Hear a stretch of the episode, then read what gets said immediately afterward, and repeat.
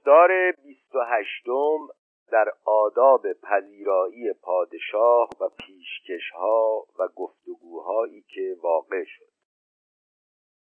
منجمان برای حرکت شاه روز مخصوص از اسعد ایام و ساعت مخصوص از اشرف ساعات برگزیدند.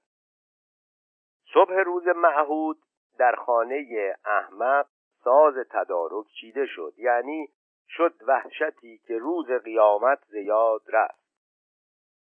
پیش خدمتان و فراشان در اتاق سلام پر شدند. فرشهای نو گستردند. شاهنشین را با شالی فرد علا گستردند. حیات را جاروب و آبپاشی کردند.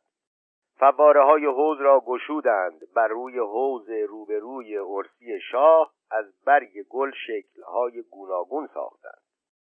گلدانها و تقارهای نارنج و ترنج بر اطراف حوز چیدند به نوعی که تراوت بهار به نظرها پدیدار شد.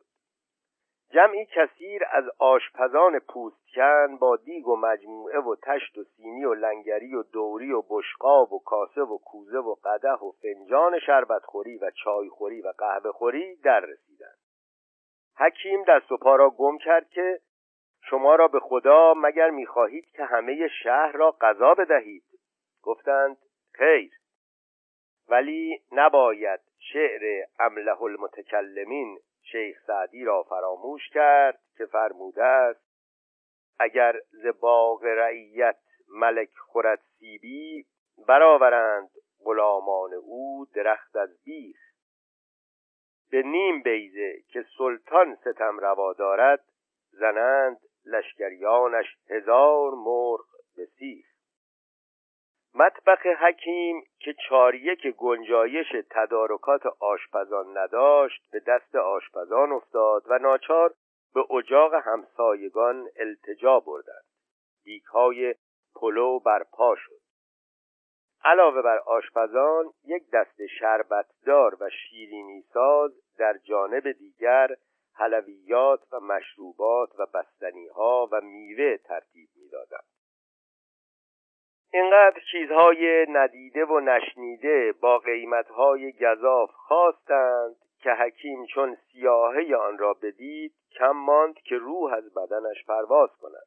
بعد از آن لوتی باشی با دسته مقلدان از قبیل احمدی و اکبری و بابایی و بازیگران و با بیست نفر نیزن و تنبکزن در رسید.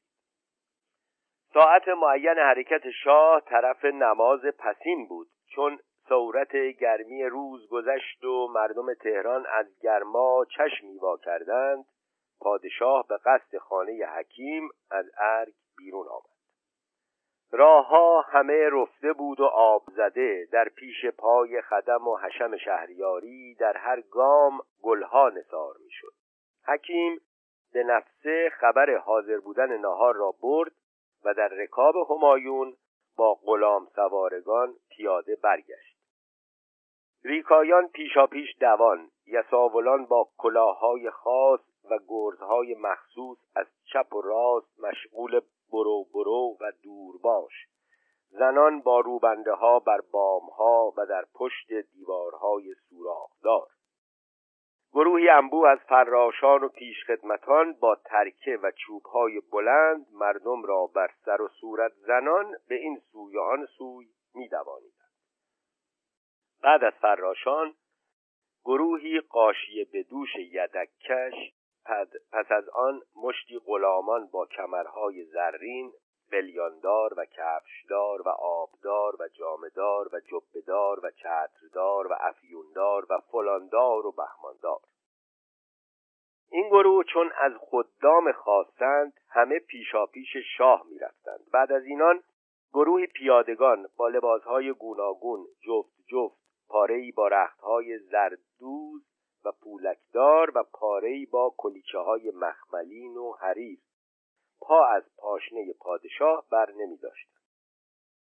میراخور قمچی دست مینا بر کمر در رکاب پادشاه و پادشاه با لباسهای ساده اما گرانبها بر اسبی نرم رو سوار سه نفر از شاهزادگان در عقب نجبای قاجار در عقب شاهزادگان ایلخانی و ملک و شعرا و جمع کثیری دیگر همه با خدمتکاران و نوکران. خلاصه همه آنان که بایستی بر سر سفره میرزا احمق بنشینند اگر پانصد نفر بگویم کم گفتم. اسم شاه از در خانه حکیم در اون نمی‌رفت فرود آمد و روی پایندازها رفته به مسندی که آراسته بودند بنشست. به جز شاهزادگان همه همراهان بر در ایستادند حکیم باشی به نفسه خدمتگذاری می‌کرد و پیوسته می‌گفت باور از بخت ندارم که تو مهمان منی. خیمه سلطنت آنگاه و فضای درویش. همین که پادشاه بیاسود امین خلوت و میراخور پای برهنه در پهلوی حوز پیدا شدند.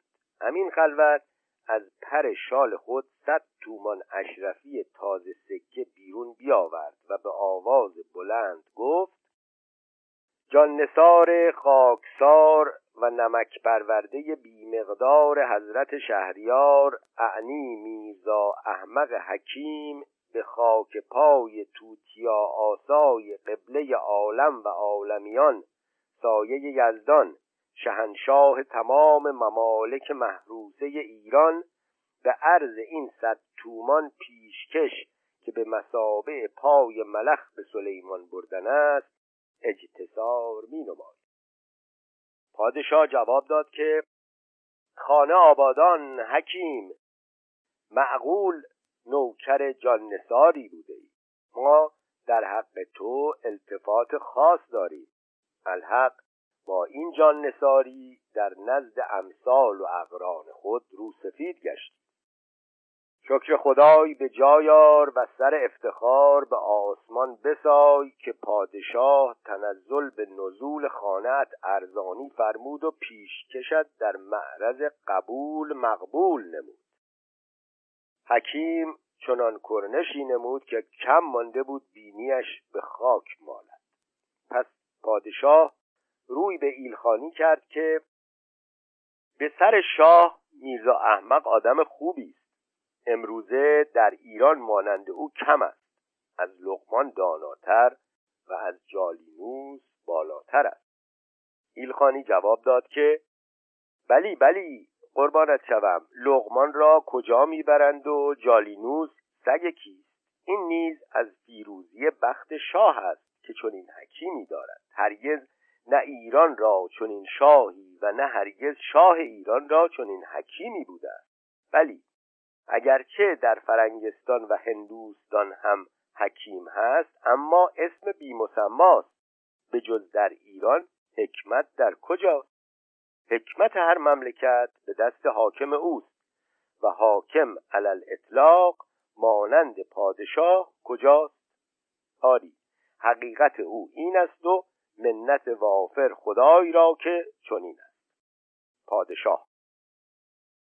آری راست گفتی سرزمین ایران از بد و خلقت دنیا تا زمان شهریاری ما مهد معارف و علوم و منبع عرفا و علما است. مردم ایران همیشه به دانش و بینش معروف و به فرهنگ و خرد موصوف و سلاطین ایران خواقین دوران بودند. از زمان کیومرث که نخستین خدیو کشور گشاست تا به عهد ما چه سلاطین نامدار از ایران برآمده است. ولی در هند رایان و چیپالان و در چین و خطا فقفوران و در توران خانان و خاقانان و در عرب خلیفگان و در عثمانی خونگاران بودند. اما این فرنگان نمی‌دانم از کجا پیدا شدند. حمد خدا را که ما پیلور و هدیه آوری پیدا کردیم. صاحب مردگان خیلی پادشاهان هم داشتند که ما اسمشان را نشنیده بوده ایم ایلخانی. بلی بلی قربانت شوم. به غیر از انگلیز و فرانسه که از قرار معلوم چیزکیند سایرین را کل معدوم هم نمی‌توان شمرد. اگر روس را می‌گویی آن نه فرنگی از سگ فرنگی کمتر است. شاه قهقه زنان. روس خورشید کلاه دارد. اعتقاد روسیان این است که این زن خیلی نقل داشته است. اما ما می‌دانیم که چون در کاری پای زن به میان می آید پناه بر خدا. وانگهی روسیان پتری دارند که دیوانه حسابی است. ترکان بیخود دلی پتر نگفتند. برای دیوانگی او همین دلیل بس که می‌خواست لشکر به هندوستان بفرستد. مثل اینکه گویا تخم قزلباش از دنیا برافتاده است. روسیان خیال می‌کنند که به محض کلاه فرنگی نهادن و رخت تنگ پوشیدن و ریش و سبیل تراشیدن آدم فرنگی می‌شود. خیر. هزار نکته باریک ترزمو اینجاست. پس تو هم اگر دو بال قاز به دوش ببندی می‌توانی فرشته شوی؟ ایلخانی. احسنت احسنت. کلام الملوک ملوک الکلام. این نتکلم که معجزه است و کرامت.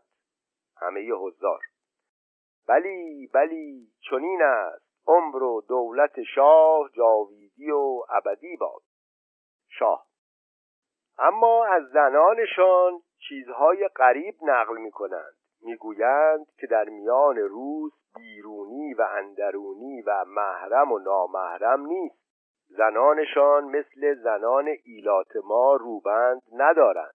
زن و مرد با هم کار می کنند و توی هم راه می روند و کار یکدیگر می کنند چه خیری بیاید از آن خاندان که بانگ خروس آید از ماکیان پس به خنده و استهزا روی به احمق کرد که خب حکیم باشی. تو مردی هستی حکیم. بگو ببینم چطور شده است که در دنیا ملتی که به زنان خود مسلط باشند تنها ما مسلمانان واقع شده ایم. علل خصوص تو که می‌گویند زنی داری بسیار فرمان بردار حرف شنو نرم خو خنده رو حد خود را خوب می‌داند و حق تو را خوب می‌گذارد. احمق.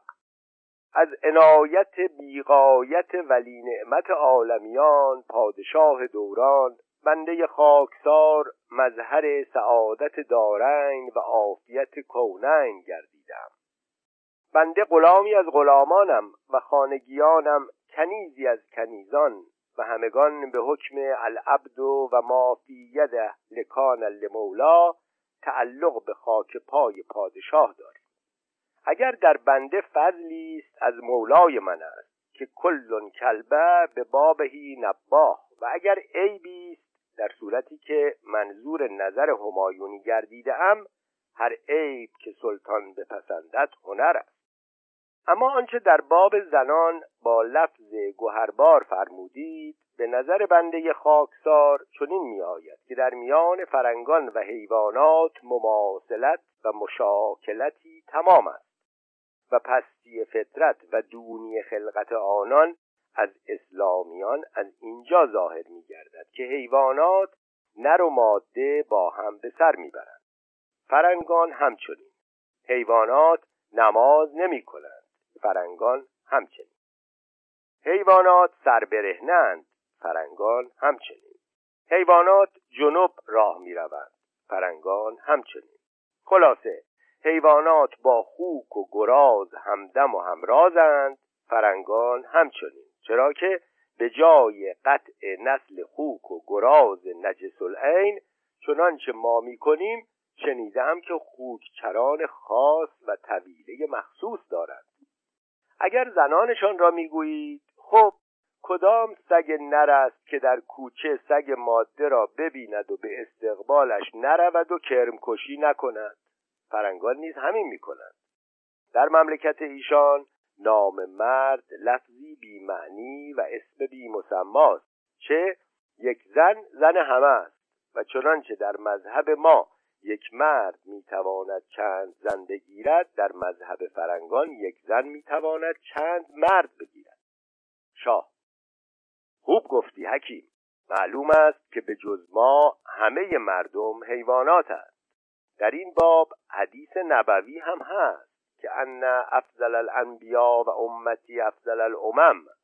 ما و دارالنعیم و هور و قصور کافران و جهیم و نیرانا اما حکیم از قراری که شنیدم تو از حالا در بهشتی. آن دنیای تو به این دنیا آمده است. تفضیلش شنیدنی یا دیدنی است. میرزا احمق. زهی سعادت من بنده که پای فلک فرسای حضرت شهریاری به اندرون ذره نمونم ساید. تا اگر سر بر عرش سایم شاید. شاه. خب با چشم خود خواهیم دید. نظر پادشاهان مبارک است. برو به اندرون خبر بده اگر در میان زنان بیماری شفاجوی یا تازه جوانی شوهرخواه یا از شوهر سیر شده خلاصی طلب هست خود را به پادشاه عرضه دارد که نظر التفات پادشاه دوای همه این گونه دست هاست شاعر که تا آن وقت غرق دریای فکرت ایستاده بود گفت فرمان پادشاهی محض مهربانی و نیکخواهی. پس لوله کاغذ را از کمر درآورد به آوازی هررا و غرا این قصیده را شروع به خواندن نمود. یکیست مهر منور سپهر گردان را. به این دلیل که یک شاه هست ایران را. حیات و پرورش کائنات و پرتو عیش بود مطیع و متابع همین و هم آن را. طبیب چند همی بر علاج خود نازی نظر نمای شفای نگاه سلطان را. به پادزهر و به مسرود و مومیایی خیش مناز. بین نگه پادشاه دوران را. حکیم باشیکا میرزای احمقکا که نیست چون تو مباهات هیچ انسان را. به خانه داری ایدر دوای هر دردی بدار منت دار و شفای یزدان را. بهل به کنجی بغرات خیش و جالینوس تو را خدای فرستاد همچو لغمان را. نگاه شاه چوکی آخر و دوا باشد بگو به درد که آماده باش درمان را. خجست بخت حکیمی که شه به خانه او نهاد مقدم میمون خیش احسان را. برای آن که رسد دست میرزا احمق به نب حق حرکت برنهاد شریان را. همیشه تا که طبیب است میرزا احمق هماره تا که حماقت بود طبیبان را. قضای دشمن او باد بغلت الهمقا خورد چو پیکان خسمش به جان سپستان را. در وقت انشاد قصیده حاضران سراپا گوش مدهوش ایستاده بودند. پادشاه به آواز بلند گفت آفرین آفرین عجب مزامین بدی و معانی غریبی به نظم آورده ای حقیقتا شایسته ملک و شعرایی ما هست. فردوسی سگ که بوده است. سلطان محمود غزنوی را کجا می‌برند؟ ایلخانی برو و دهان ملک و را ببوس و دهانش را از این شیرینی ها پر کن. دهانی که از آن این همه سخنان شیرین میآید شیرین خوشتر است. ایلخانی با ریش انبوه بوسه سختی بر دهان شاعر نواخت که دهانش پر از موی ریش شد و با مشتی شیرینی دهان شاعر را چنان باشد که سر و رویش پر از آرد و خاک شد. در ظاهر شاعر از آن شیرینی ها تلخکام آب از چشمان و شیره شکر از گوشه دهانش بر روی سینهاش روان شد. جد و جهد بسیار کرد و حالت خود را از حاضران مخفی داشت. آنگاه پادشاه اذن حاضر کردن نهار داد.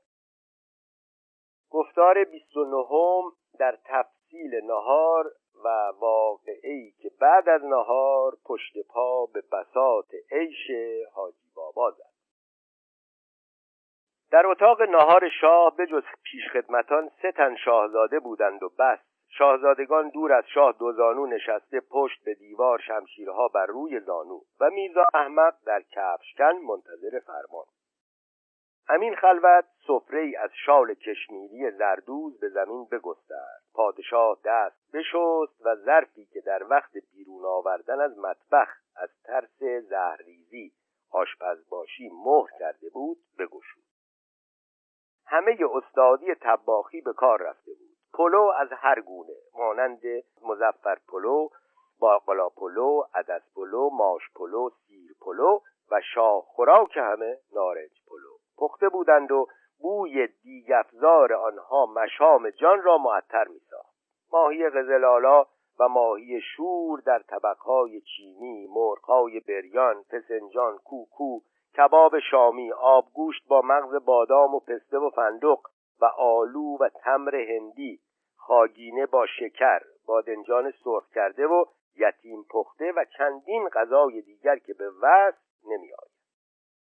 یک بره بریان درسته با دنبه و سر و کپک و تزرب و تیهو و قرقاول مازندران و گوشت گورخر و آهو و غیره.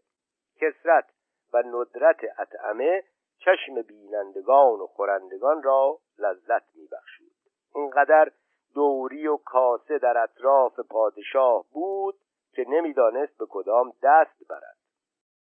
از جزئیات سفره از قبیل ترشیها و ریچارها و مرباها و پنیر و کره و سبزی و پیاز و نمک و فلفل درگذر که سر دراز دارد. اما از شربتها نمی‌توان درگذشت. شاه کاسه های چینی با قاشقهای شمشادی منبتکار خونساری و شیرازی پر از شربت لیمو و نارنج و سکنجبیل همه با گلاب مقطر معطر و با تخم شربت مبرز آخرین شربت شربت انار اردستان بود و یخ در همه شنا می‌کرد. پادشاه از این قاب و آن قاب تنقل کنان و شاهزادگان و پیشخدمتان در برابر دست بر سینه ایستاده به خاموشی غذا خورد و دست شست و به اتاق دیگر به قلیان کشیدن رفت. و سر غذا یک قاب پلو را امر فرمود تا پیش خدمتی به حکیم باشی برد. چون این اشارت نوعی از بشارت التفات بود میرزا احمق ناچار شد که انعامی به برنده پلو دهد. التفاتی از این قبیل هم به شاعر شد و او نیز گویا چیزی به مایه گذاشت. یکی از دوری ها را نیز که دست اقدس شهریاری رسیده بود به زن حکیم باشی فرستاد. او نیز انعامی مردانه داد. به این طریق دل دو کس همی به دست بیامد. احسانده و انعامگیر. خلاصه فضله شاه را شاهزادگان و فضله شاهزادگان را ایلخانی و ملک و شعرا و میراخور و سایر صاحب منصبان و مقرب الخاقانان نوشجان فرمودند. عاقبت نوبت نوکران و شاگرد آشپزان هم رسید. پس از آن حکیم پادشاه را تنها به اندرون برد و چون اگر کسی می‌خواست گوش به زنگ باشد گوشش به قاپوخ کوبیده می‌شد نفسم در نمی آمد ولی سخت مشتاق بودم که تفصیل آن را بدانم اما دریق شنیدم که حکیم برای قدوم پادشاه به اندرون کنیز کردی را پاینداز کرد. از این خبر رنگ و روی من پرید با اینکه میبایست از خلاصی او از دست زن حکیم دلشاد شوم با یاد نتیجه‌ای که برابر چشمم مصور بود خون در رگ و پیم افسرد. چون عشق به یکدیگر زیاده بر آن بود که گوش به حرف عقل دهیم و اندیشه استقبال کنیم در آن حال استقبال زمینه ای از صور هولناک در نظرم مصور می نمود که دست هیچ مصور مانند آن کشیدن نتوان. با خود اندیشیدم که در آن هرج و خود زینب را ببینم و حقیقت حال را بفهمم.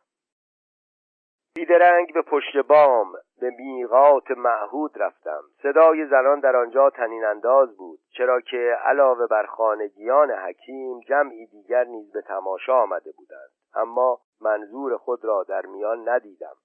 به سبب نزدیکی شب راه اشارت مسدود بود. اما به حکم دوسری مهربانی یقین داشتم که او هم در همین تلاش است. پشت باب معهود ما یک طرفش رو به کوچه بود که در وقت سیر و تماشا زنان در آنجا جمع می شود شیهه اسبان و نعره مردان و جلوه فانوس ها که دلیل رفتن پادشاه است در رسید. از یمن بخت و تاله تق تق کفش و خشخش تنبان بلند شد. معلوم شد که زنان به پشت بام میآیند. در پشت دیوار چنان نهفتم که بجز کسی که سرش در حساب باشد نداند و نبیند و چشم آن داشتم که زینب خواهی نخواهی نگاهی به آن سوی خواهد انداخت. حدسم به جای بوده است. زینب در میان تماشاییان بود. نگاهی به من انداخت و آنچه می‌خواستم همان بود. باقی تدبیر ملاقات را به رای او آگذاشتم صدای دورباش و بروید و بدوید بلند و هر کس حاضر رفتن شد. به جز چند نفر. باقی جمعیت از همان راه که آمده بودند باز با همان ترتیب از همان راه برگشته به ارگ رفتند و رونق خانه با پادشاه برفت. زنان از پشت بام ها رفتند و صحبتشان همه جنگ و جدال این که پادشاه به که بهتر و با دقتتر نگرید و از همانگاه حسد ایشان به زینب نمودار بود. یکی می‌گفت که نمی‌دانم شاه در این دختر چه دید. گذشته از اینکه خوشگل نیست بدگل است. دهن از آن بزرگتر نمی شود که و جاذبه که هیچ ندارد. دیگری می گفت قوزش را چه بکنم؟ آن یکی می گفت قد و بالاش را ببین. خدا فیل را بیامرزد و اگر پاهاش را می‌گویی خدا شطور را رحمت آن دیگر می گفت گیرم که خوشگل است. نگزیدی است. البته شیطان او را به نظر انسان سلطان تاووس می نماید عاقبت قرار بر این دادند که شیطان او را به پادشاه خوراند و خوب خوراند. در این اتفاق من با آنان متفق نبودم. می‌گفتم گویند مردمان و مرا استوار نیست. صدای زنان بریده شد و به بهانه تماشا کردن حالت رفتن شاه یکی بیش در پشت بام نماند. آن هم زینب بود. گفتار سیوم در رقابت شاه با حاجی بابا و ربودن معشوقه او را. چون هجاب دیوار از میان من و زینب برخاست دست و پای آن می کردم که خطر ملحوظ را به زینب بیان نمایم. گفت این دیدار آخرین است. پس از این من مال شاهم. اگر ما را با هم ببینند قتل هر دو حتمی. خواستم تفصیل قبول او را از جانب پادشاه بدانم ولی گریه خواه از روی شادی قبول شاه و خلاصی اسارت و خواه از جدایی من امان بیانش نداد. کمتر از یکدیگر گریه نکردیم. پشت بام حکیم تکیه تعذیه روز آشورا شد. زینب گفت که چون پادشاه به اندرون داخل شد یک دست زنان سازنده و بازنده او را با ساز و نواز به اتاق خانم بردند. خانم بعد از پایبوسی اطلسی زرندود پایانداز کرد که به محض رسیدن پای شاه به آن غلامان سیاه به بهانه تبرک او را پارچه پارچه کردند. پیشکش خانم عبارت بود از شش عرقچین شش سینهبند شال دو شلوار شال سه پیراهن ابریشم شش جفت جوراب همه به معرض قبول و تحسین درآمد. پس زنان از دو سو صف آراستند. من در عقب همه حتی در عقب نور جهان بودم. جاد خالی بود ببینی. حتی لیلای پیر هم حاضر پسند خاطر افتادن بود. یکی اسمت میفروخت دیگری ناز خرج می‌داد. آن دیگری جلوگری میساخت تا که قبول افتد و چه در نظر آید. شاه بعد از تماشای همه نگاه به من دوخت و به حکیم گفت این دخترک بد قماشی نیست. به جقه شاه که جانورکی خوب به نظر می آید. حکیم باشی ماشاءالله بی سلیقه نبوده ای. پس روی به من کرد که قهبه چشم گیرا رخ زیبا قد رعنا داری. وانچه خوبان همه دارند تو تنها داری. حکیم کرنشی عظیم کرد که قربانت شوم من غلام پادشاه و اینان همه کنیزانند. اگرچه این دخترک به هیچ روی لایق جانسپاری خاک پای حضرت شهریاری نیست اما اگر طبع پادشاه جهان پناه قبول و ارزانی فرماید پیشکش حضور معدلت دستور است. شاه گفت قبول کردیم. خاجه باشی را خواست و گفت به این دخترک بازیگری بیاموزند و لباسش را درست کنند. همین که قابل حضور شد به حضور آورند. امان از حالت زن حکیم. چون این بدید نگاهی خشمالود بر من انداخت که کم ماند با تیر نگاه مرا بکشد. گرجی بلمره مرد. نور جهان خوشحال بود چرا که هوادار من است. خلاصه من در پیش پادشاه مقبول افتادم. به محض دور شدن شاه تبدیل حرکات خانم با من تماشا داشت. نه تخم شیطان نه دختره ملعون بلکه مظهر خواهرجان و نور چشم و فرزندم شدم. من که هرگز نام قلیان پیش او به زبان نمی توانستم آورد تکلیف قلیان کشیدنم کرد. خواه ناخواه با دست خود شیرینی به دهانم گذاشت.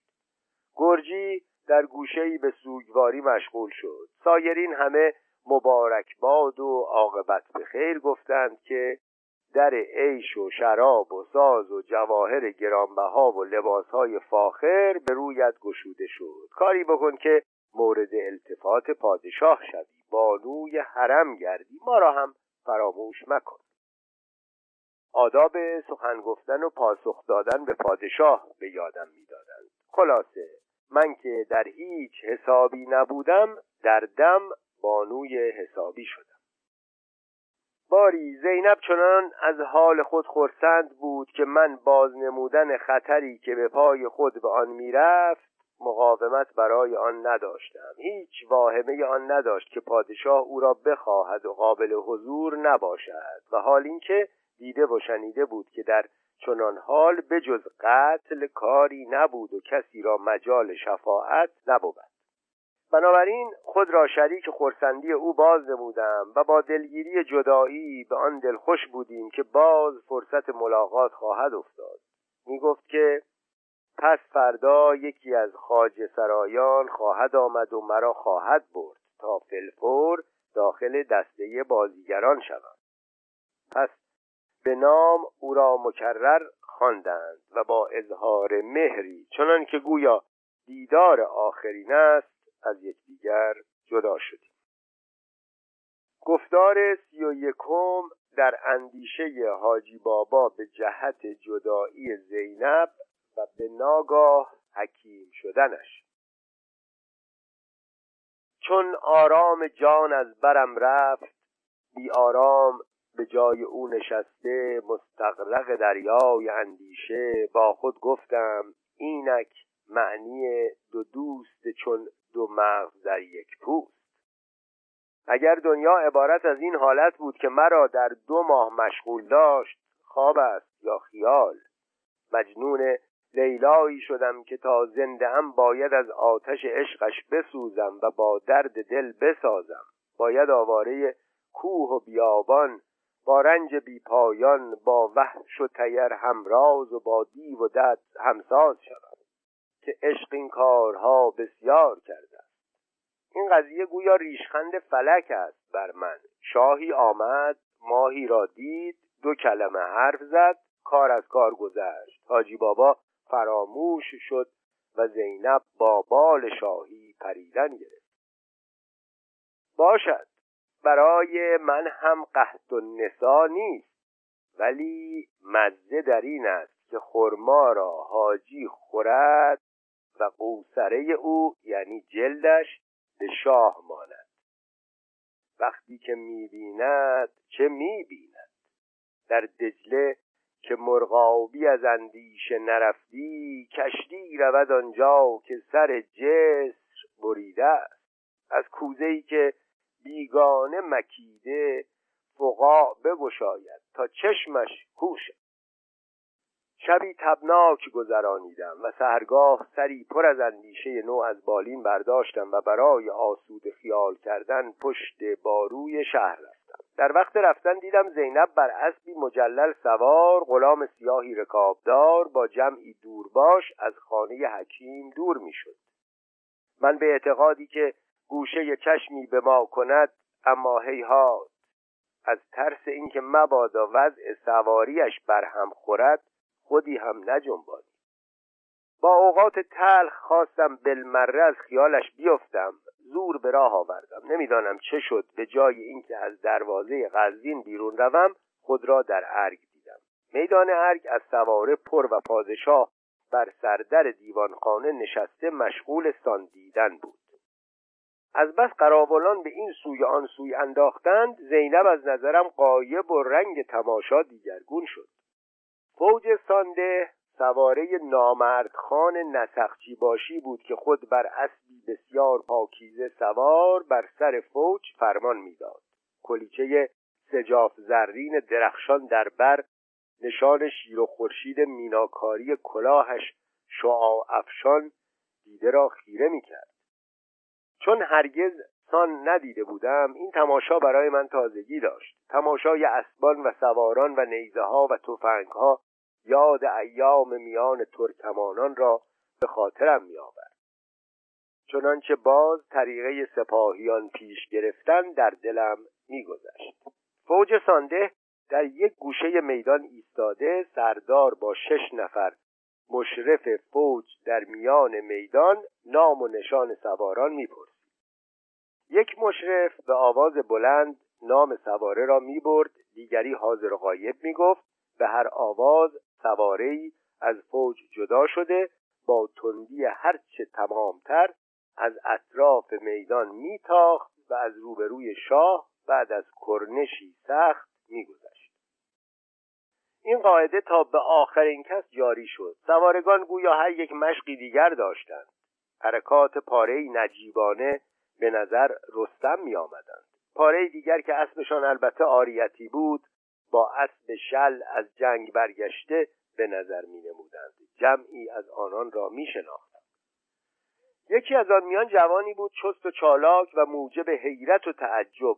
اسب برانگیخت. از قضای آسمانی پای اسبش به میل میان میدان پیچیده به سر بغلتید و جوانمرد بیچاره را بر روی میل پرانید. در دم برداشتند و از ازدهامش بیرون گذاشتند یکی از آن میان مرا بشناخت که از وابستگان حکیم شاهم به مداوماتم طلبید. من هم بیان که پر کاهی از نادانی خود پروا کنم قبول کردم. جوان را دیدم بر روی زمین دراز و از قرار ظاهر مرده و پیرامونیان هر کس به فراخور عقل خود به تبابت مشغول. یکی به یاد یک کتاز میدان کربلا آب به حلقش میریخت تا دهان گشاید. دیگری به حکم تجربه دود قلیان به دماغش میدمید تا به حال آید. یکی جواره و اعضایش را به باد سیلی و مشت گرفته بود تا خون فسردهش در رگ و شریان جریان گیرد. این مداوات به محض ورود من همه باطل شد. پیش رفتم و با کمال وقار نبزش را گرفتم. چون چشم هر کس به تجویز من دوخته بود با معنینه تمام گفتم که به این جوان نظر خورده است و حیات و ممات در سر او به جنگند تا کدام غالب آید. پس به عادت استاد خود بعد از بازنمودن به حاضران که هرچه در دنیا بدتر از آن نیست ممکن است که به این شخص رسد گفتم باید به نقد این نیم مرده را سخت جنبانید تا دانسته شود که هنوز جان در بدن دارد یا نه.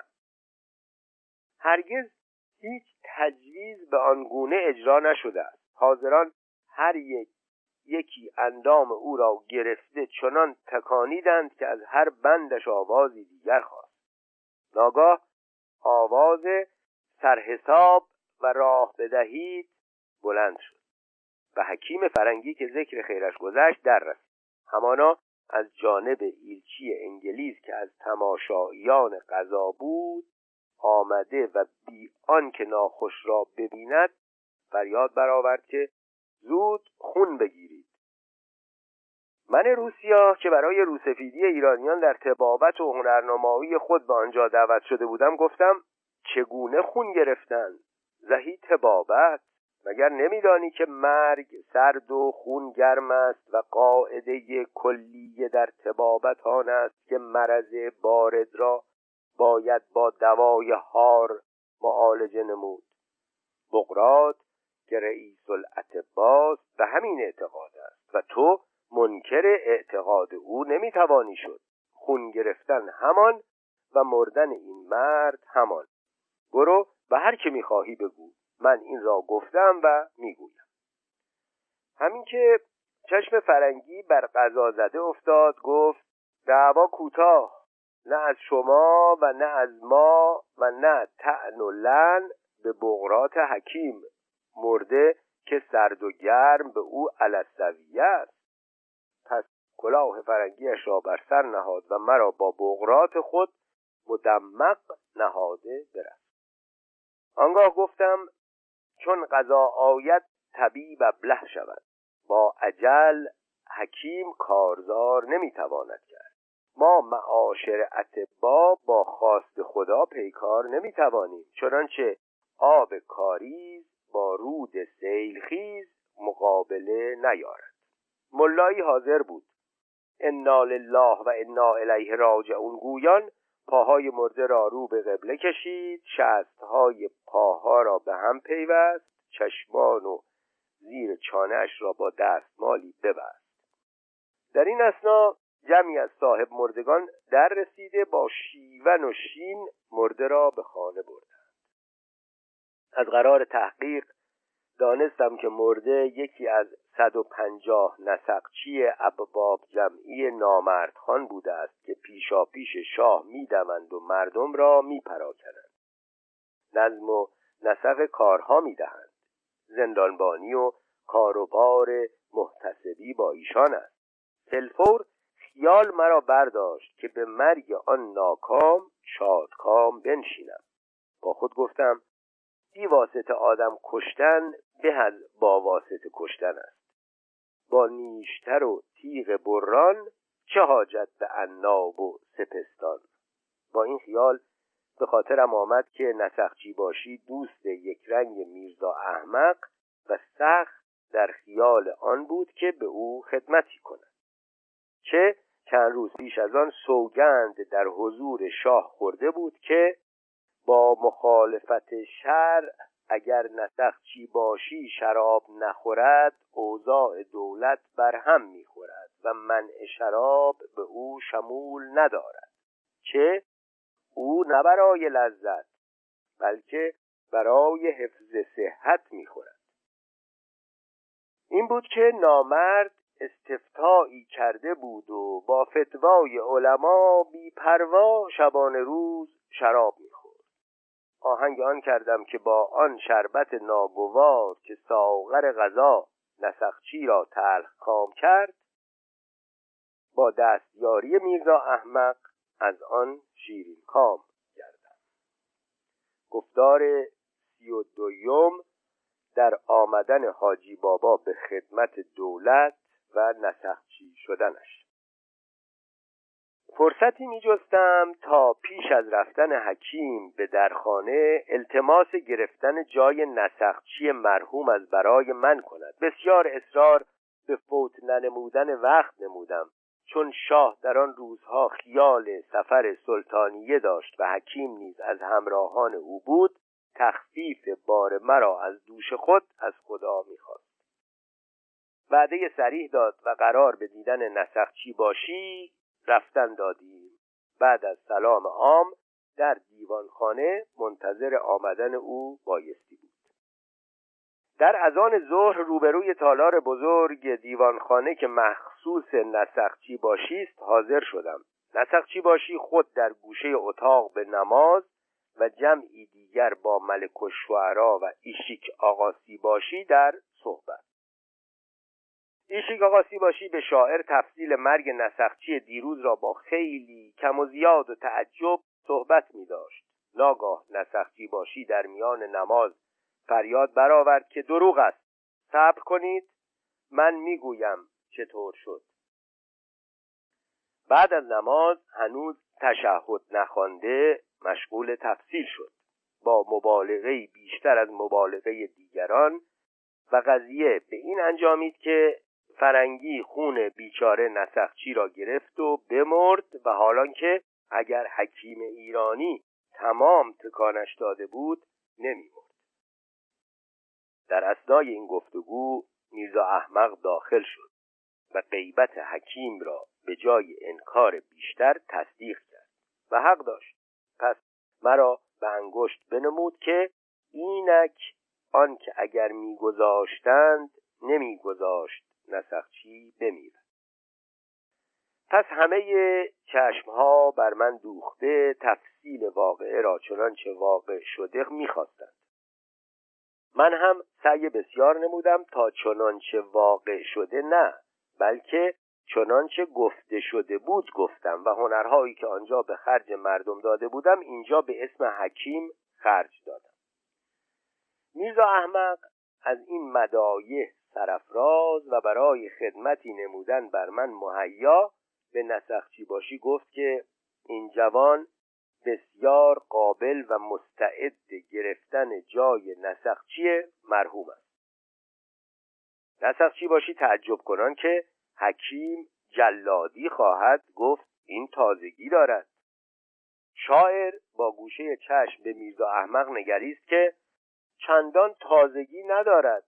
طبیب و جلاد سیاه و زرد برادر یکدیگرند. مرگ خواه آهسته آهسته از تأثیر حب باشد و خواه با یک ضرب کار هر دو یکیست میرزا احمق جواب داد که شما شعرا قیاس به نفس می‌کنید. این طایفه سر ننگ و ناموس مردم را می‌برند که مرگ روحانی است. و به گردن من که این مرگ به اعتقاد همه بدتر از مرگ جسمانی باشد که از حکیم آید یا از نسخچی. نسخچی باشی. شما اتبا و شعرا هر طور می‌خواهید مردم را بکشید. همینقدر به کار سرباز مداخله مکنید تنی را که باید در معرکه با یک ضرب شمشیر دونیم کرد و سری را که باید در جنگ با یک زخم خنجر جدا ساخت به من بگذارید. باقی را خود دانید جناب حکیم گرز گاوسر از من گل گاو زبان از تو. من تخم دشمن را از میان میدان بردارم و تو تخم ریحان و کدو را از دکان عطاری برانداز. جناب شاعر بوی باروت و نعره توپ از من بوی گل و نغمه بلبل از تو. گلوله تفنگ و سرنیزه از من تیر غمزه و پیکان نگاه از تو. از فنون جنون فن من این است شما خود دانید ایشیک آقاسی باشی روی به ایشان نمود. بلی همه هنرهای گوناگون شما را می‌دانند به خصوص پادشاه که از جلادت شما همگی بسیار اظهار امتنان می نماید که در ایران هیچ شهریاری مانند من سرداران و غلامان جانسار نداشته است با این جانساران تا به ناف گرجستان لشکر خواهم راند. پس روی به نسخچی باشی آورد که اگر دولت روس آهنگ جنگ داشتن شما را بشنود البته از این دنیا فرار کرده می رود در آن دنیا به دعای شما مشغول می شود نسخچی باشی اندکی سرخورده شانه ای نیم بلند کرد که دخول روس به گرجستان مثل افتادن کک است به تنبان بنده. اندکی زحمت می‌دهد. اما اگر بکنم ریشش را می‌کنم. حرف روس منحوس قابل زدن نیست. آنگاه از برای قطع دنباله سخن روی به من کرد که بسیار خوب تو را به خدمت قبول می‌کنم به شرطی که تو هم بوی باروت را به قدر من دوست داری و باید بدانی که نسخچی را قوت رستم و قدرت پشنگ و دل شیر و زهره پلنگ میباید. پس سراپایم را نگریست و از وضع و طورم خشنود گفت برو نایب را ببین همین حالا لباست را بپوشاند و تکلیفت را معین کند. نایب نسخچی مشغول تدارکات سفر شاه لوازمات می‌داد و از تابینان نوشته می‌گرفت. بعد از اظهار قضیه اسب نسخچی را با لباسی غریب به من تسلیم و مرا قدغن بلیغ نمود که خوب متوجه شو و تا دم و پوست دباغی شهریاری او را نیاوری دیگری نخواهندت داد. مواجبت سی تومان و خرج خود و اسبت با توست. پس چنانچه باید ملبس و مسلح شدم و از آلات نسخچیگری تبری باقی ماند که آن میبایست از جانب دولت داده شود. از مطلب پر دور نرفته قدری از حالت نامردخان نسخچی باشی رئیس ما بشنوید. مردی بود بزرگندام پهنشانه درشت استخوان. سالش نزدیک به چل اما هنوز جوان و قابل گفتن خوب جوانی است. سیمایش سهمناک و در سایه ابروی سیاه مشکین و ریش انبری چهرهش تیره. دستش بزرگ و پهن. و رگرگ و از موی پیچا پیچ که از جانب پیراهنش مینمود قوم و خیش که بودنش معلوم بود. روی هم رفته صورتش مهیب و وضعش با موضوع لهش مطابق و موافق. شهرتش آسایش شهر را کافی دیدارش تنها نسق مفسدان را وافی. در خوشگذرانی و عیش و اشرت مشهور زمان. علل رؤوس بلکه با بانگ کوس شرابخوار و در خلا و ملا ملایان را لعنت گذار با وجود آنکه باید سیف الاسلامش و یادگار نبوی شمارند با تمام میرغضبی و جلادی از ارازل ناس خانهش اشرت آباد یعنی بیت اللطف شب تا صبح صدای تار بود و تنبک رقص مرد بود و زن. لوتیان وابسته او مقلدان دسته او با همه خباست و نابکاری از عنف و سختی منصب خود سر موی فروگذار نمی‌کرد. اغلب اوقات با آواز دف و نی و دور عرق و می صدای چوب و فلک و تذرع نسق و کتک هم بلند بود. در سواری چست و چالاک در جرید بازی چیره و بیباک با اینکه قالب و قوارش قالب و قواره مرد جنگی و پردل می بود در واقع کم دل و کم زهره ترین مردم بود عیوب ذاتی خود را در سایه شاهندازی ها و روباه بازی ها می پوشید و با کسانی که از چند و چون وی خبر نداشتند سامی و افراسیابی می فروخت. تا وقت رفتن شاه شبها منزلم در خانه حکیم و روزها کارم در جمعآوری سیورسات به نقد همه چیز را بی زحمت به نسیه می خریدم. در زمان اقامت خانه حکیم از آنچه از بیماران به زور اندوخته و از آنچه با هنر خود به دست آورده بودم از قبیل زیرانداز و روانداز اسباب منزلی دست و پا کرده بودم بیچاره نسخچی که در دست ما مرد به خیشاوندان او گفتم که به اعتقاد من این جوان مسلمان پاک است و مرگش تقصیر ما نه. همه کس می‌داند که تدبیر ما با تقدیر خدا نساخت. رخت خوابش ابریشمین است و استعمال حریر در شهر حرام. آنگهی در این رخت خواب پایش را روی به قبله نکشیدند. این رخت خواب از چشم قبله افتاد. این بود که رخت خواب را به من دادند که الخبیساتو للخبیسین آینه ای لازم داشتم. میرزایی ناخوشی یرقان داشت و صورتش را در آینه زرد می‌دید. خاطر نشانش کردم که زردی در آینه است و صورتش مثل گل شکفته. میرزا براشفت آینه را به من داد که به جهنم. من آینه را بلعیدم.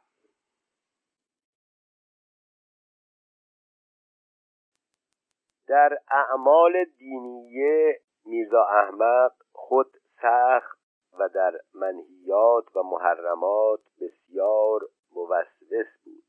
جفت یخدانی لازم داشتم و احمق دو جفت از آن در یک اتاق داشت. شب و روز دیده بر آنها دوخته بودم که چه کنم یک جفتش را برو بایم اگر نیمه تدابیر درویش سفر را داشتمی اکنون اسباب سفرم در این یخدانها نهفته بود. تدبیری کردم. یکی از آن سگان که در تهران از شپش و شاهزاده و شطور کمتر نیستند در نزدیکی خانه ما در زیر دیوار خرابه بچه بنهاده بود. دور از چشم مردمان بچگان او را آورده در یکی از آن یخدانها گذاشتم و دیگری را از استخوان انباشتم. در وقت سفر حکیم یخدانها را به رعی العین پر از بچه سگ دید که مادرشان آدم پاره پاره می‌کرد. متعجب و متحیر آن را به شگون نگرفت. سایرین معانی و تعویلات دادند. یکی می‌گفت یکی می‌گفت که این دلیل بر آن است که از خانم یک خانه پر از حرامزاده متولد خواهد شد. دیگری می‌گفت بچه زگان چشمشان وا نشده است. یعنی خدا نکند که ما هم مثل حکیم بشویم. اما حکیم دلش به یخدانها میسوخت. اقرار به نجاست یخدانها داد. از او قرار به بیرون انداختن آنها با سگان داد و من قرار به درون آوردن آنها. بنابراین مردی شدم صاحب یخدان. اندکی پس از آن اینقدر خرت و پرت جمع کردم که به زحمت سیاه گرفتن میارزید در هنگام سفر دیدم که اگر با خربندگان شاهی بر سر استری بندار به جنگم جا دارد.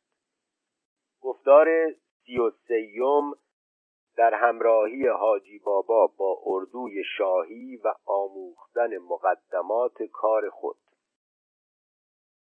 روز حرکت شاه به اردوی سلطانیه از جانب منجمین تعیین شد و بیست و یکم ربیع الاول چهل و پنج دقیقه پیش از طلوع آفتاب به راه افتاد و یک سر در کوشک سلیمانیه که در نه فرسخی در کنار کرج است فرود آمد.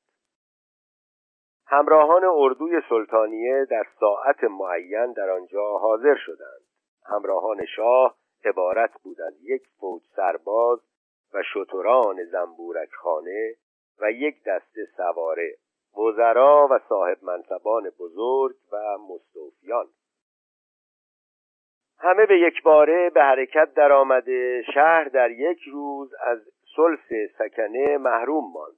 به نظر آدم ندیده گویا مردم تهران بلکه مردم ایران مانند زنبور اصل ترک منج کرده به اتفاق به کندوی دیگر می روند قطارهای اشتر و استر از بار و بنه و رخت خواب و فرش و اسباب مطبخ و چادر و جل و پلاس و آزوغه پربار با گرد و غبار و با آوازه زنگوله و درای و قلقله و ولوله قاطرچیان و ساربانان چشم و گوش را تیره و خیره می ساخت صبح روز حرکت مرا بر دروازه گماشتند تا مانع ازدهام سر راه شاه شوم. دهقانان که شبها آزوغه و میوه به شهر می آوردند و تا گشودن در پشت دروازه منتظر می ماندند امر شد که از راه دیگر بروند. سقایان راهها را با دقت تمام چنان آبپاشی و رفت و روب کرده بودند که بهتر از آن تصور نمی‌شد. وجود پیرزن به سبب بدعقری ایشان در سر راه شاه قدغن بود. در آن روز در دورباشی مردم در خود غیرتی دیدم که هرگز گمان آن به خود نمی بردم در آن زمان عرازل و اوباشی چقدر مردمان معتبر را اهانت کردم چنان بیمهابا و بیتهاشی چماق بر سر و مغز مردم می نواختم که نسخچیان می گفتند عجب ولد زنایی به زمره ما داخل شد. به شهرت کارآمدی و جرأت شتابان امیدوار بودم که رفته رفته به مناسب عالیه برسم.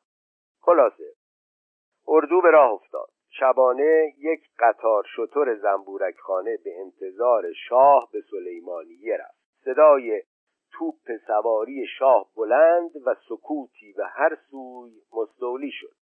همه سامت و ساکت منتظر ایستادند. نه چی باشی به اسبی سخت سوار در کوچه ها به این سوی و آن سوی تازان به نظم و نسق راه ها مشغول می بود.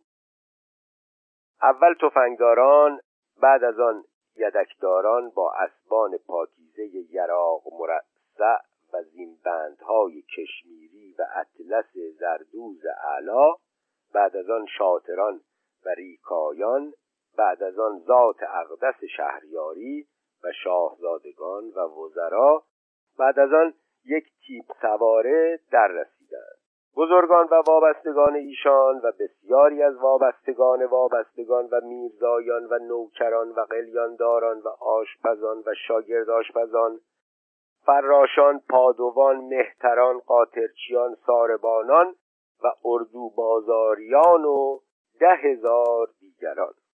همراه اردو را برای این می‌گویم که معشر و محشری تصور کنی که از پیش چشم من و بانان دروازه قزوین میگذشت.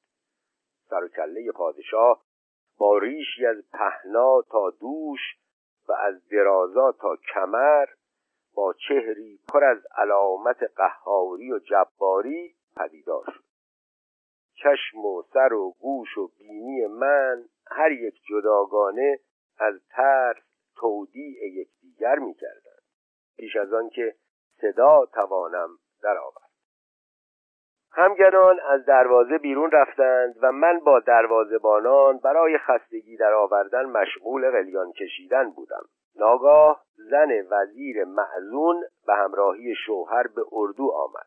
از آنجا بگذرد زینب و شومی بخت آن به خاطرم گذشت. شب پیش بنا به روایت نورجهان او را به قصر قاجار شمران به آموختن سازندگی و بازندگی با سایر مطربان فرستاده بودند چه شاه خواسته بود که تا مراجعت او از اردو زینب قابل حضور او شده باشد. چشمم به قصر قاجار و پایم راه سپار اگر به اردوی سلطانی رفتن معمور نمی بودم احتمال داشت که به آنجا بروم. به امیدی که بدهم بوسه خاک آستانش را زنم هر شب هزاران بوسه پای پاسبانش را.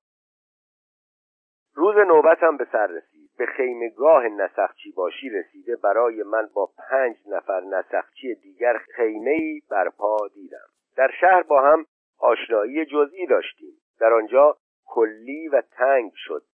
چه عرض و طول چادر زیاده از شش گز نبود. رفقا مرا ناشی و کوچکتر می شمردند و من مسلحت وقت را تحمل می نمودم. چی باشی علاوه بر نایب که ذکر خیرش لازم است وکیلی هم داشت که من به واسطه او به اوج اعلای معروفی و توانایی عروج کردم. این وکیل لقبش شیرعلی و اصلش شیرازی. با اینکه او شیرازی و من اصفهانی با همه رقابت با یکدیگر دوست جانی شدیم. در روزی گرم او به من قاچ خربزهای تعارف کرد و من با دست خود قلیانی برای او چاخ کردم. من حیزه کرده بودم او با چاقوی خود خون از من گرفت. اسب او قولنج کرده بود من با آب تنباکو امالش کردم.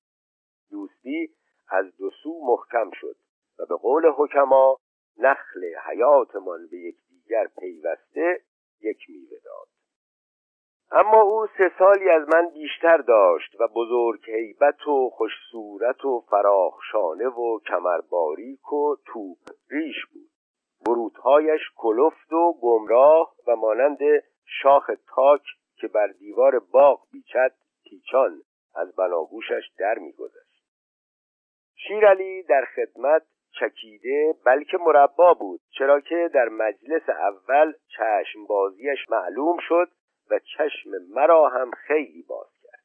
می گفت که برادر شاه مواجب نمی دهد اگر هم بدهد دوای درد ما نمی شود مزد ما بسته به خدمت ما یا به قوللو یا به رشوت یا نسقبها یا چیز دیگر از این قبیل وابسته است. عبرت از پیشینیان خود گیریم که سگ را به خداوند می‌شناسند. مواجب نسخچی باشی سالیانه هزار تومان است. آن هم به اسم نه برسد یا نرسد خدا می‌داند. اما اقلا پنج یا شش مقابل آن خرج دارد. اگر از جای دیگر نگیرد از کجا خرج می کند خانی مغضوب و مستحق کتک و جریمه می شود البته حد کتک و جریمه به مبلغی وابسته است که به نسخچی باشی باید بدهد. اگر پول هنگفتی داد ما چوب را به جای پای او به فلک می‌زنیم. این روزها مستوفی به این بلا مبتلا شد. برای حرمت نمدی به زیرش انداختیم. دو نفر نسخچی فلک را گرفته بودند و من با یکی دیگر چوب می‌زدیم. امامه شال کشمیری را از سر و شال را از کمر و جبه اش را از بر چون حق سریح ما بود برداشتیم. آهسته و چنان که نه شاه و نه کسی دیگر بشنود گفت اگر هیچ چوب نخورم ده تومان می‌دهم. چون پایش به فلک برکشیده شد و مشغول کار شدیم برای اطمینان و خاطر جمعی وعده او بنا کردیم به ضرب حقیقی تا فریادش بلند شد. پس به استادی چنان که شاه هم نفهمید به خاطرخواه خود به مقدار نقد موعود افزودیم تا اینکه بنا کردیم به زدن چوب بر روی فلک. مقابله طرفین همانا به این طریق شد. ای وای امان مردم غلط کردم شما را به خدا به پیغمبر دوازده تومان. به جان پدر و مادرتان پانزده تومان. به ریش شاه بیست تومان. به دوازده امام سی تومان. چهل تومان. پنجاه شهست صد هزار تومان. به حضرت عباس هرچه بخواهید. قسم به حضرت عباس که رسید کار تمام شد. اما نامرد پدر سوخته به همان زودی که در شدت افزودی در فراغت کاست و از آنچه اول وعدش را داده بود زیاد دادن نخواست. آن هم از ترس اینکه اگر بار دیگر دمش گیر بیاید سر به سلامت نبرد. این حکایت شیرعلی چنان رگ اشتهای مرا جنبانید که به جز چوب زدن و پول گرفتن هوسی در دلم نماند. روز تا شام ترک به دست در گردش هر چه شکل آدمی داشت می‌زدم. به قوت ورزش و ممارست اگر می‌گفتند هر چه در عالم پا هست همه را به یک بار چوب بزن می‌زدم. من که در خود هیچ سنگدلی و شجاعتی گمان نداشتم نمیدانی چه شیر بیپیری شده بودم. اما حقیقت امر این است که این ادا از عبرت و معاشرت دیگران بود. اسب تازی را دو روزی گر ببندی پیش خر رنگشان همگون نگردد طبعشان همگون شود. در آن اوقات زندگانیم در عالمی بود که بجز بینی بری گوش بری شقه کردن داغ نهادن چشم کندن به دم توپ گذاشتن از بام انداختن چیزی دیگر نمیشنیدم. می‌توانم گفت که اگر پدرم را می‌دادند که پوستش را بکن و پر از کاه کن مزایقه نداشتم. گر به منصب برسی مست نگردی. مرد. گفتار سی و چهارم شمه ای از ظلم ایرانیان در هنگام معموری حاجی بابا. پادشاه آهسته آهسته به سلطانیه راهپویان بعد از چهارده روز در ساعتی معین و سعدندوز به کوشک تابستانی نوساز خود فرود آمد. این کوشک در پهلوی خرابه های شهر قدیم بر تلی واقع و به چمن سلطانیه مشرف منظره خوش و خرم داشت. در زیر پای نظارگان تا چشم کار می‌کرد چادر سفید برافراشته بود. من این حالت نسخچیگری خود را با حالت اسیری خود در میان ترکمانان قیاس کنان با عظمت و شکوه بر خود میبالیدم که باری امروز مردیم. وقتی مردم مرا می‌زدند و امروز من مردم را می‌زنم. اسم فائل و مفعول را مثالی صحیحم. مثلا وقتی که آخوندم چوب می‌زد تا عربی آموزم اسم مفعول و به منزله لازم بودم. اکنون که فعلم می‌تواند به دیگری تجاوز کند به منزله اسم فائل و متعدیم. من در تصور و تصدیق این قضایای اتفاقیه شیرعلی داخل چادر شد که رفیق چه نشسته ای کار و بار چله شد و همراه من بیا و کار مدار. برای اردو سیورسات و اطراف و جوانب حواله شده است. سیورسات ده قاچ سوار که میانه اینجا و همدان است. بعد از اینکه چند روز پیش شاهزاده ای به عزم شکار آنجا رفته و سیورسات را چرانیده نرسیده است. تحصیل و تحقیق آن و آوردن ریش سفیدان و کت خدایان آنجا را به خدمت نسخچی باشی به من واگذار کردند. چون رفیق منی با همه لند و لند نسخچیان که نوبت قلدلوق را از دست ایشان گرفتم تو را به همراه می‌برم. بعد از نماز عصر به همراهی حاضر باش که باید فردا صبح در آنجا باشی. من از شادی بیتاب که به این زودی قللوق پیدا کردم و با بیخبری از شالوده کار شیرلی می‌دانستم که این چنین فرصتها امثال ما مردمان جاهجو را خیلی غنیمت است. با خود گفتم که اگر شاهزاده از سیورسا چیزی برای ما نگذاشته دریغ از زحمت ما. اما باز خیال کردم که هرچه به جا نمانده باشد به قدر سیر کردن ما مانده. چنانچه شاعر گفته است خورن در مغز را بر جای ماند اقلا پوستی از هندوانه کنند از چانه ار ریشی کسی را از او ماند به جا البته چانه. اسبم در پهلوی چادر در چدار بود بشتافتم. گشودم پای بند از پای رهوار نهادم زین و برگش بر به کاهل. به او گفتم که ای پابست تا حال هلا پابند خیش از پای بکسل بچر کت انبرین بادا چراگاه. بچم کت آهنین بادا مفاصل. اگر ایرانی را بکسلانند چو تو پابند از پا گرچه مشکل لگد اندازی و گردن فرازی تماشا کرد باید رب سهل. به جمله من و او با یک قاطر بنه و بندار در وقت غروب از اردو بیرون رفتیم.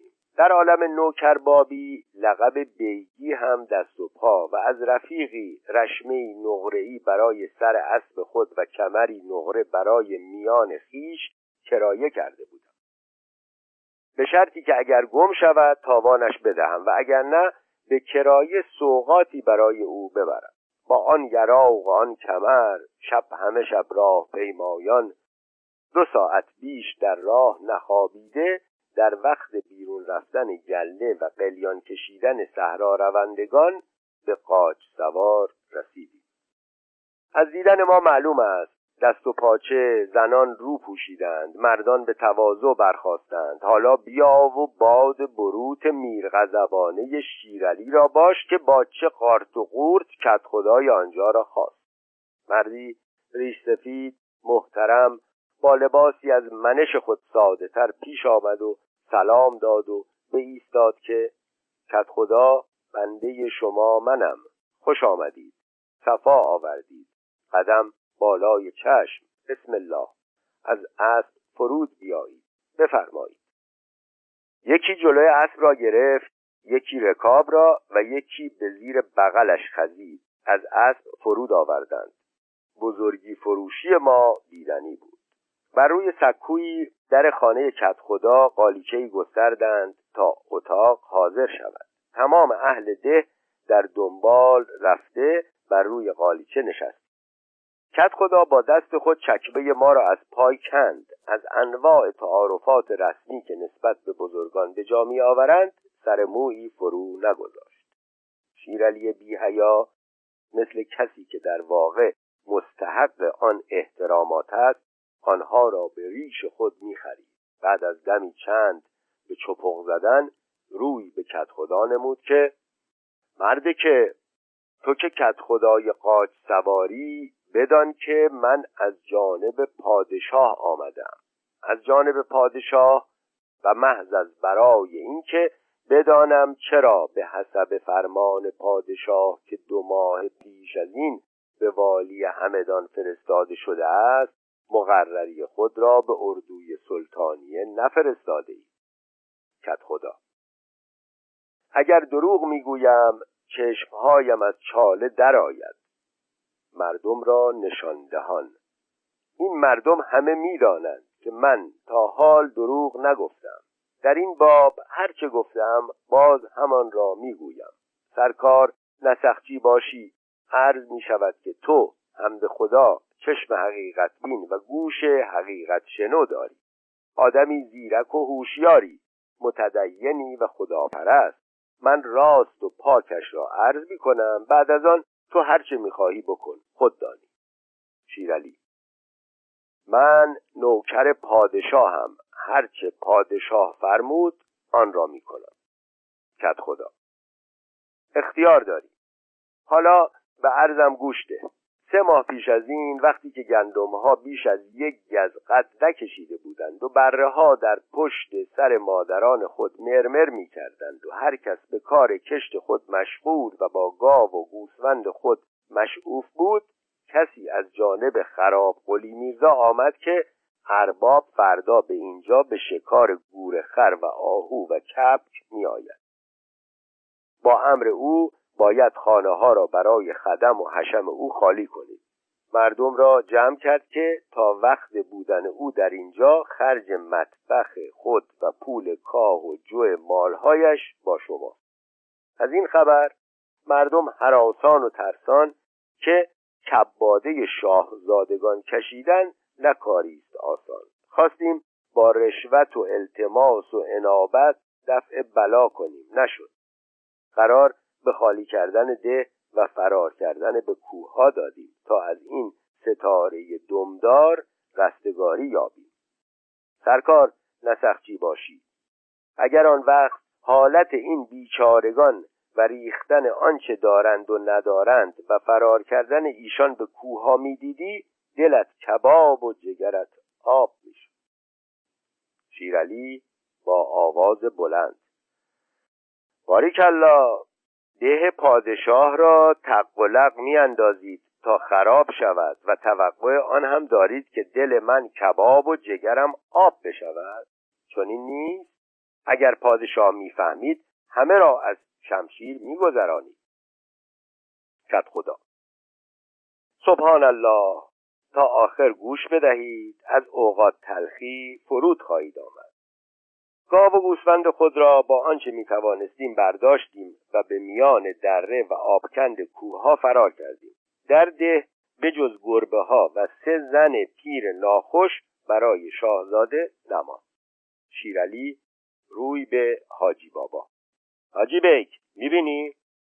مال و اموال و آنچه گرانبها داشتهاند به کوه بردند و برای شاهزاده گربه ها را با زنان پیر ناخوش گذاشتند. ای کت خدا باقی را بگو.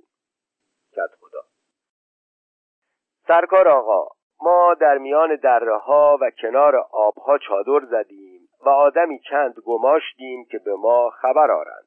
روز دیگر در وقت ظهر خبر آوردند که شاهزاده با حشم و خدم بسیار آمد.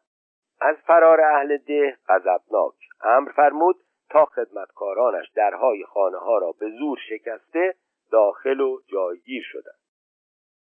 می‌گفتند که برای اطفای آتش غضب شاهزاده یکی از زنان پیر چشم را بسته و دهن را گشوده از فحش و دشنام به شاهزاده چیزی باقی نگذاشت. پس شاهزاده امر فرمود تا آزوقه و علوفه از جای دیگر آوردند و در خانه من نشسته همراهانش آنچه در خانه ها قله یافتند بردند. اول آلات و ادوات کشت و زر بعد از آن در و پنجره و در آخر تیرهای خانه ها را به جای هیزم و هیمه سوزاندند. اسبان را در کشت سار به خسیل بستند. آنچه از پیش اسبان بازماند چیدند و بردند. خلاصه ما را به خاک سیاه نشاندند. اکنون خانه خراب بی پول بی لباس بی گاو و گوسفند نه خانه نه مایه نه زندگی به جز شما و خدا پناهی نداریم. از این سخنان شیرعلی از جای برخاست و ریش پیرمرد را گرفت که مرده که با این ریش و پشم سفید حیا کنی اینطور دروغ می‌گویی. دو دقیقه پیش به اقرار خودت هرچه گرانبها داشته اید به کوه برده اید و حالا خانه خراب شده اید این می شود ما این همه راه برای مزخرفات و نامربوط شنیدن نیامده ایم اگر خیال ریش خند کردن ما کرده ای اشتباه کرده ای تو شیرعلی را نمی‌شناسی ما اینجور مردمان اگر یک چشممان در خواب باشد دیگری باز است. اگر تو روباهی ما پدر روباهیم. اگر تو کهنه آپاردی ما کهنه آپاردی تریم باید ریش تو خیلی از اینها درازتر و چشمت خیلی دنیا دیده تر باشد که ما را رودست بزنی. کت خدا. خدا نکند. من هرگز فریب تو نخواستم. من کجا؟ این خیال کجا؟ ما رعیت پادشاهیم. هر چه داریم و نداریم از پادشاه است اما چه کنیم؟ لختمان کردند پوستمان کندند این تاپوهامان آن لطه هامان در خانه ما نه حبه است و نه در کشتمان خوشه ای شیرالی من این حرفا سرم نمی شود پوست کنده یا نکنده حبه دار یا بی حبه ما یک کار کردنی داریم و یک حرف گفتنی. حکم پادشاه باید به جا بیاید یا سیورساد یا بدل سیورساد یا تو و سایر ریش سفیدان به سلطانیه به حضور حاکم.